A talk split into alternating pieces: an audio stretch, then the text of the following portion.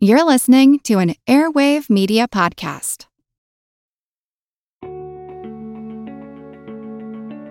In the spring of 1930, lawyer and historian Carl Wheat made a visit to some old mining camps in California for the purposes of researching life during the gold rush. His focus came to rest on the practice of a secret society among the miners, one with an apparently long and storied past. Mr. Wheat was no stranger to fraternal societies himself, being a member of San Francisco's Bohemian Club, whose annual retreat for the rich and powerful at Bohemian Grove serves as popular fodder for many conspiracy theorists. But in the secret society that flourished among the miners in the 19th century, called E. Clampus Vitus, Carl Wheat saw something more than an organization for the elite. He saw a society for the everyman, for the lover of history, both obscure and preposterous. And he came to believe it was a tradition worth reviving. He and some fellows of equally high CQ, in attribute like unto IQ, but measuring instead their degree of quote unquote Californiosity, got together not long after in a Yerba Buena lunchroom to form once again a lodge dedicated to the traditions of this bygone order, about which they actually knew very little. Not long after forming their chapter Redivivus, however, a mysterious stranger telephoned Wheat, claiming to have been, in his youth, the last noble grand humbug of the last practicing lodge of E. Clampus Vitus. Building from the knowledge of this clam patriarch, as they called him, the new dispensation of E. Clampus Vitus began, and its fantastical history could finally be written. Thanks for listening to Historical Blindness. I'm Nathaniel Lloyd, and I'm just a poor blind candidate being taken in by the clampers. But I've done some homework on the mysteries of their order. It is my hope that you'll deem satisfactory my recitation of the unbelievable history of the ancient and honorable E. Clampus Vitus.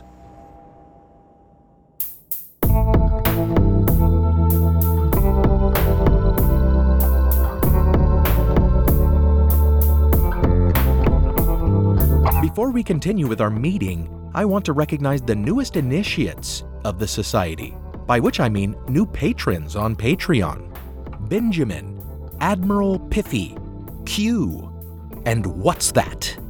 Thank you so much for your charitable support of this chapter. I will commence with a discussion of the rather successful revival of a secret society that died out with the end of the California gold rush of the 19th century. This fraternal organization, reborn in the 1930s, today boasts that their members number in the tens of thousands in more than 40 chapters scattered across the western United States. But by far, their numbers are highest in my home state of California, where much of the order's history takes place. While the math on the aforementioned membership does not quite seem to work, unless every chapter has initiated thousands of members, nevertheless, the chief occupation of the clampers aside from merrymaking, does seem to indicate that they are widespread. This historical drinking society, though some argue it is more a drinking historical society, proves its historical bona fides by placing historical plaques across the American West. About a decade ago, they had put up more than a thousand historical markers, and by now that number is far higher. What I appreciate is that the members of E. Clampus Vitus don't concentrate on memorializing well known history, or, quote, rich old man's history, end quote, as they call it, but rather the little known facts of the state. As an example, in the quaint town of Murphys, they have a plaque that preserves the memory of the saber toothed tiger that prowled the neighborhood in the distant past.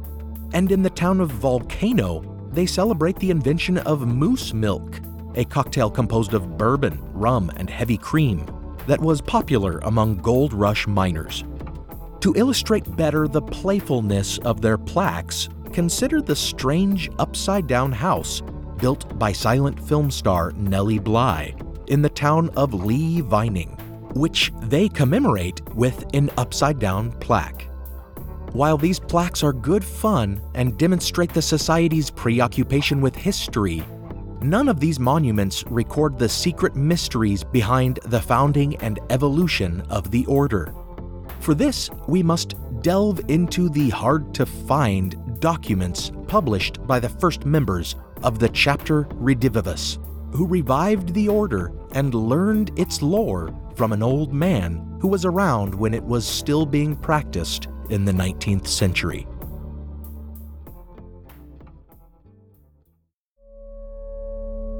In determining when the Society of E. Clampus Vitus began and who started it, it is necessary to consider its name. Some theologians trace the society back to Moses, who is claimed to be an early noble grand humbug or clam patriarch for one of the hypothesized source documents of the Torah, called the Elohist, is more commonly referred to as E, corresponding to the beginning of the order's name. Others, however, trace the beginning of the order all the way back to the beginning of time and creation, naming Adam as the clam progenitor, as it were. This is suggested by the fact that the word vitus is said by some to derive from the Greek phytos, or begetter, referring to Adam as the father of humanity. By this reckoning, the word clampus derives from the Greek kleptos, to steal, because after receiving the knowledge by eating the fruit of the tree in the Garden of Eden, Adam smuggled out the secrets of the order so that he could pass them down to all mankind. If one finds it hard to credit such ancient origins of the order, Alternative etymology suggests E clampus vitus to be a Latinate phrase, with E meaning out of, clampus being a combination of clam or ignorance or darkness, and pos meaning after. Finally, vitus would be vita or life, making the entire translation out of darkness after life, as in seeking after life.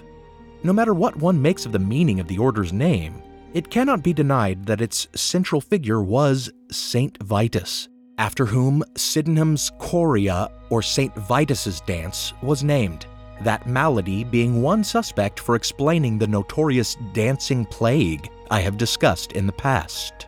Saint Vitus is known to have exorcised a demon from Emperor Diocletian's son, or as the more scientific might suggest today, he is known to have somehow cured the boy of some neurological or psychological condition. In return, since St. Vitus refused to attribute the miracle to pagan gods, Diocletian tortured him to death. It is said that before his unfortunate end, St. Vitus was in the process of writing the great history of E. Clampus Vitus, but had only managed to write out one line.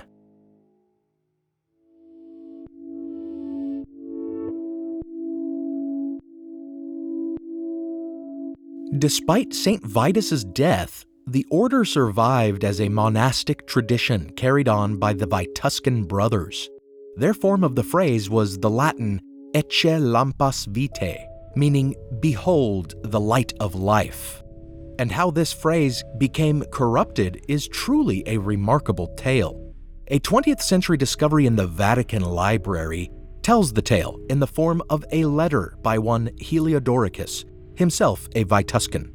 In his letter, Heliodoricus describes a long and arduous journey of four years that he took with nine fellow Vituscan missionaries all the way to the Far East. Only two others survived the journey Stomachus and Bellicosus, whereupon they gained an audience with Chinese Emperor He Sing Li.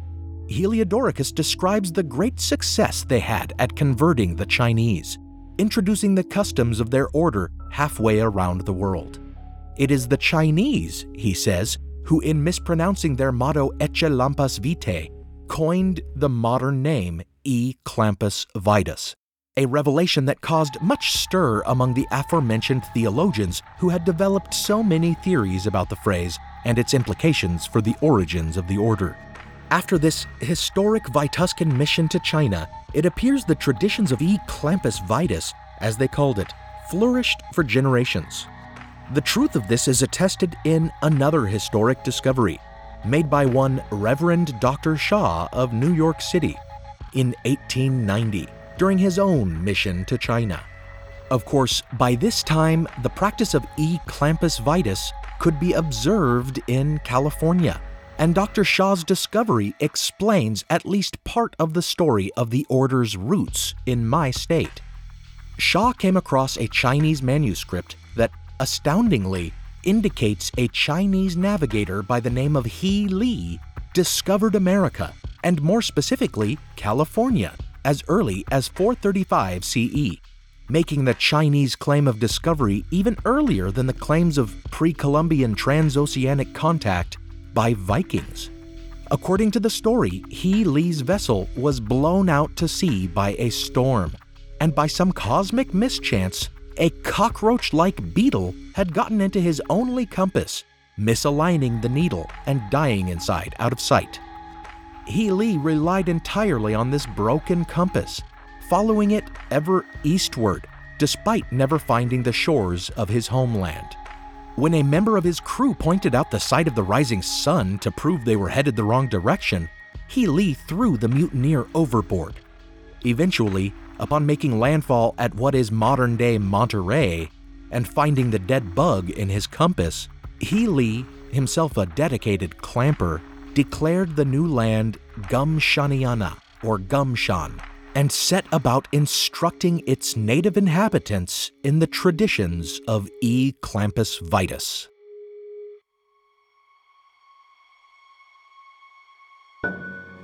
He Li eventually managed to make a return journey from Gumshan after having established clamperism there, and his discovery of this far off land we today call California was well known among his countrymen. Indeed, his adventure would inspire another expedition many years later, this one more purposeful and also less successful.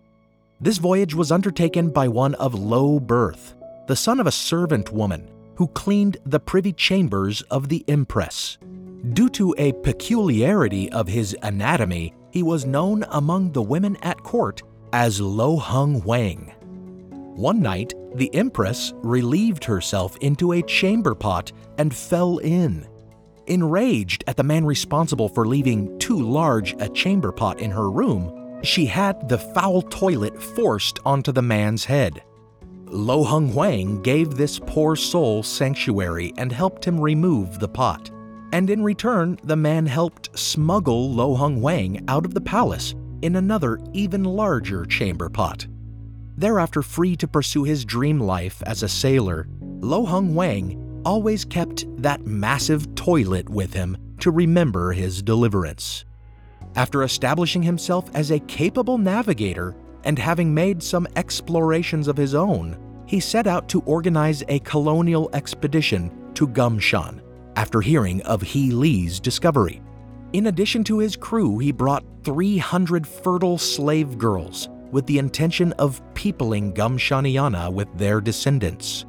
These poor women were subjected to terrible abuses, and if they dared raise their voice in protest, they were silenced by having a handful of red pepper powder thrown in their faces.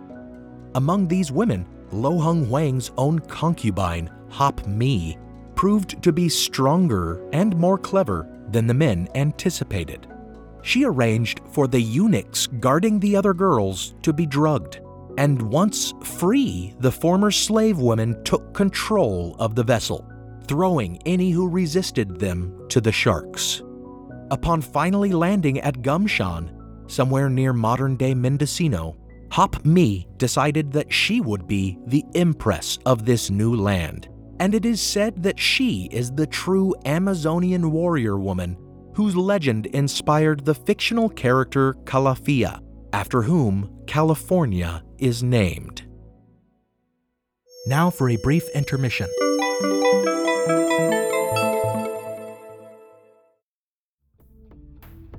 Hi, listeners. Remember that the ads and sponsors of this program only contribute a small portion of the already meager earnings of this show.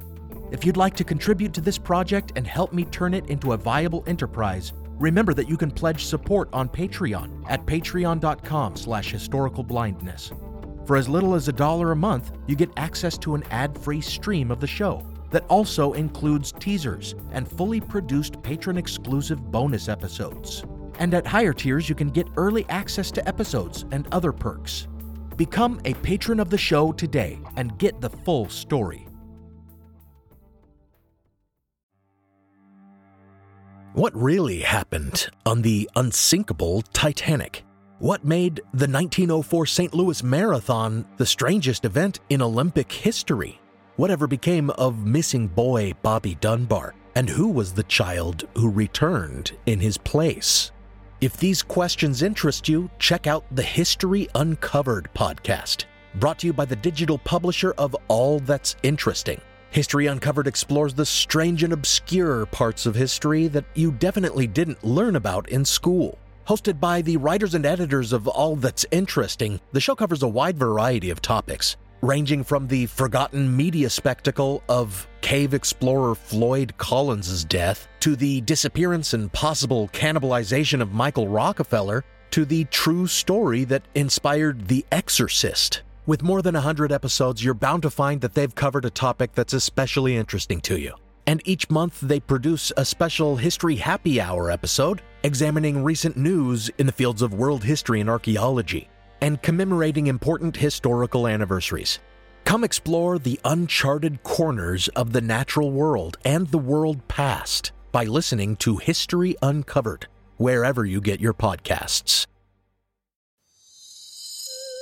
Do you find yourself captivated by the inexplicable, entranced by enigmas, and tantalized by the unknown? We are Shane and Josh Waters, brothers who will weave you through tales that have mystified us for years. From haunted hotels to inexplicable disappearances, Our episodes offer you a panoramic view of the world's greatest mysteries, leaving no stone unturned, no clue unnoticed. with a gripping narrative, we invite you to join us on a journey into realms of the unexplained. We're unraveling the mysteries that have perplexed humanity for ages. So, armchair detectives, curious minds, and seekers of the strange, it's time to put on your headphones and dim the lights. Dive into the uncanny world of the Mystery Inc. podcast and prepare for a journey into the unknown that you'll never forget. And remember, some mysteries are better left unsolved, but not unexplored. Now, back to the show.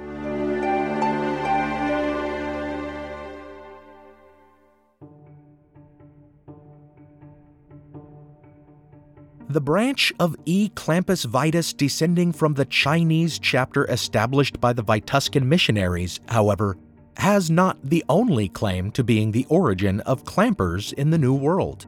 Indeed, there was another monastic order originating from the teachings of St. Vitus. This one established by the disciple Dumbellicus, himself also a martyr killed by Emperor Diocletian.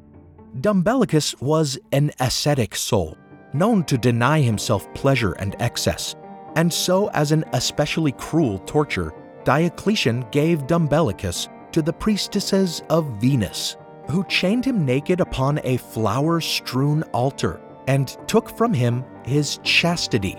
However, Dumbellicus resisted, biting off his own tongue and making himself pass out, so that he retained, in theory, his purity. His was a quote unquote moral martyrdom, for he did not lose his life. Afterward, he spoke only in signs, and his followers sought his canonization as a saint. However, sainthood was denied him, for it was suspected that he never actually bit off his tongue, and that perhaps he did not resist his altar bound intercourse as much as his legend claims. The church likely came to this conclusion based on the behavior of his followers, the Dumbellican Brotherhood, who received the nickname the Frolicking Friars due to their licentious behavior. It was this so called breechless brotherhood that added to the original Vituscan directive to care for widows and orphans the clarification that it was, quote, especially the widows, end quote, that they sought to comfort. It was they who introduced the central clamper symbol, the Staff of Relief, a decidedly phallic image.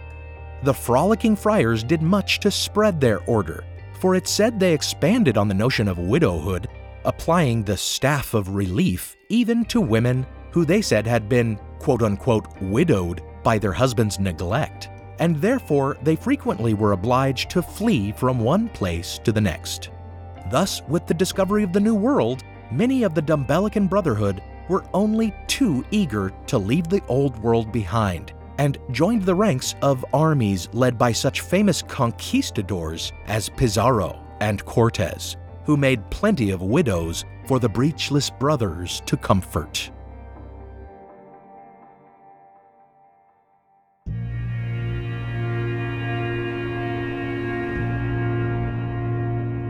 The question then becomes whether it was the particular Chinese brand of E. clampus vitus passed down through the native progeny of Hop Mi, Empress of Gumshaniana, that was practiced by the miners of Gold Rush, California, or whether it was the form spread by the frolicking friars during their rapacious journeys through the New World.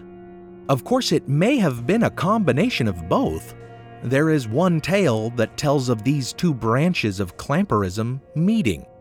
The last of the Dumbellican friars are said to have encountered a band of Native Americans calling themselves Clampas in Arizona. These Clampas gave some of the ancient signs of their order, which the friars recognized. However, rather than finding themselves hailed and well met, they instead found themselves under attack by the Clampas these Native Americans brandished their own staffs, but these would bring the friars no relief. The unusual anatomy of these clampas indicates that Lo Hung Wang survived Hop Mi's mutiny and managed to father children, or perhaps was kept as a sex slave himself, as he had previously kept Hop Mi. For the peculiar trait that gave him his crude sobriquet was observed by the frolicking friars in the naked Clampas who charged at them. Indeed, these natives appeared ready to use their formidable weapons against the Dumbellican brothers. Though they wrapped their robes about their loins like diapers to better facilitate their flight, the frolicking friars could not escape their awful fate. Clampers have since marked the site of their massacre with a plaque that reads, quote, here fell the last of the frolicking friars. They could pass it out, but they couldn't take it. End quote.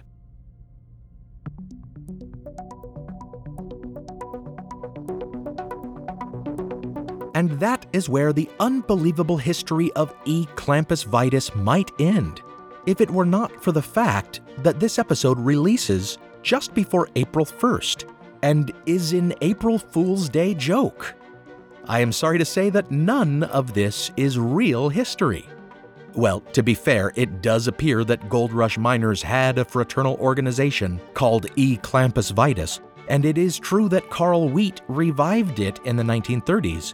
But all of the lore I just shared with you was fiction, playfully concocted by the new dispensation under the chapter Redivivus. Perhaps this was obvious from the ridiculous and frankly racist names of its central characters, as well as its body subject matter.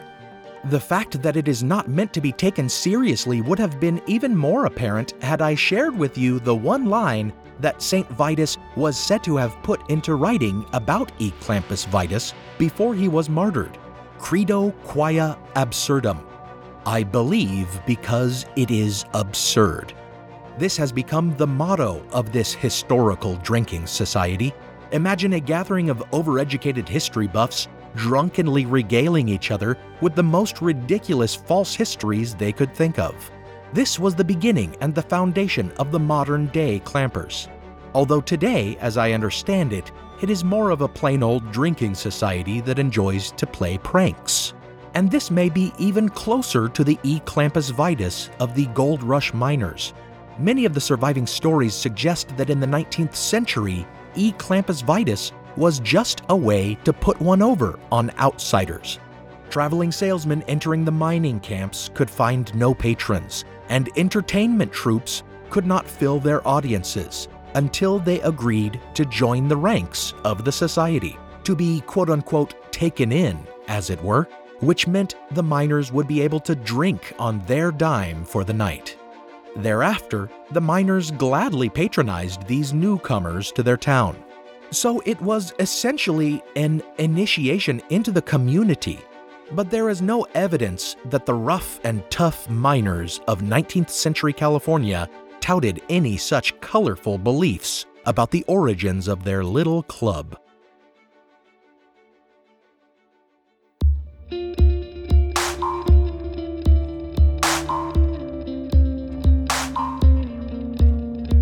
In fact, there is something of an origin story for E. clampus vitus to which we might give more credence. It appears to have begun in West Virginia, dreamed up by a blacksmith and tavern keeper named Ephraim Bee sometime during the early 1850s. Bee had political aspirations and fancied himself something of a folksy storyteller. At the time, secret societies were all the rage. There were the Sons of 76, the Independent Order of the Odd Fellows, and the Order of the Star Spangled Banner, that nativist fraternity that I devoted a patron exclusive episode to discussing. And even the Freemasons had made a comeback after the anti Masonic movement of decades earlier had reduced their numbers. What Bee established, however, was a burlesque of the well known secret fraternal organizations the other secret societies all seemed to take themselves and their rituals far too seriously, and they were full of quote unquote stuffed shirts. So Ephraim Bee founded a kind of parody of them, with nonsensical rituals, and a name that sounded Latin but was not. That's right, E. clampus vitus means nothing. It is dog Latin, simply an imitation of the dead language. In fact, the seeds for the elaborate lore that would later spring up around the order were planted by Ephraim himself.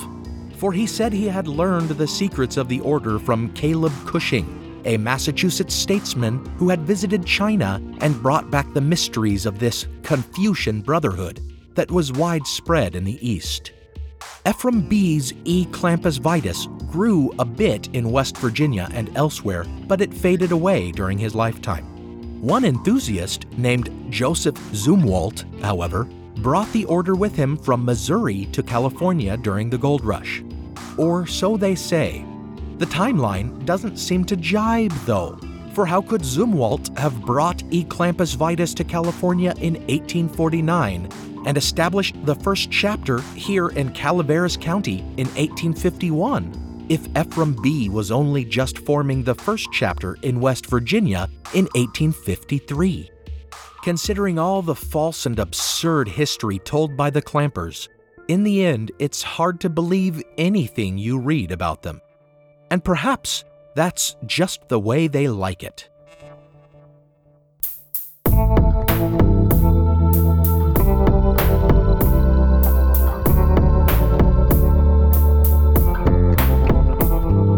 Thanks for listening to Historical Blindness, this time truly earning the name the Odd Past Podcast. A special thanks goes out to my partner patrons, Joe, Jacob, Robert, and Diane. I'll be drinking on your dime tonight as you are initiated into this silly, not so secret society. Some music on this episode was provided by Alex Kish. Visit alexkishmusic.com and contact him to get compositions for your own projects. Most of the music on this episode is by Kai Engel and is licensed under a Creative Commons International Attribution License. Check out the show notes for a list of the tracks used. Be sure you visit patreon.com slash historicalblindness and pledge to get ad-free episodes and exclusive content. I just released an interesting follow-up to my episode about Gnostic works discovered at Nag Hammadi that's all about the Dead Sea Scrolls and forgeries of them that have lately been in the news. Follow the show on social media and give it a review when you can. And read my novel, Manuscript Found. You can find it at historicalblindness.com and on Amazon.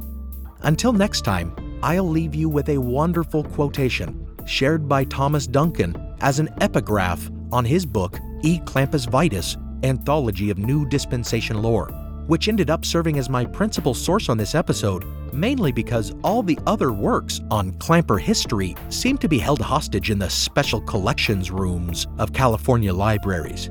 And the few available at my local library, I discovered, have been stolen. The epigraph is from Alexander Stille's The Future of the Past. Quote, The past is only the memory or residue of things that now exist in the present moment, a mental construction that, cleaned up or embellished, often serves the needs of the current moment instead of corresponding to any quote unquote historic truth. End quote.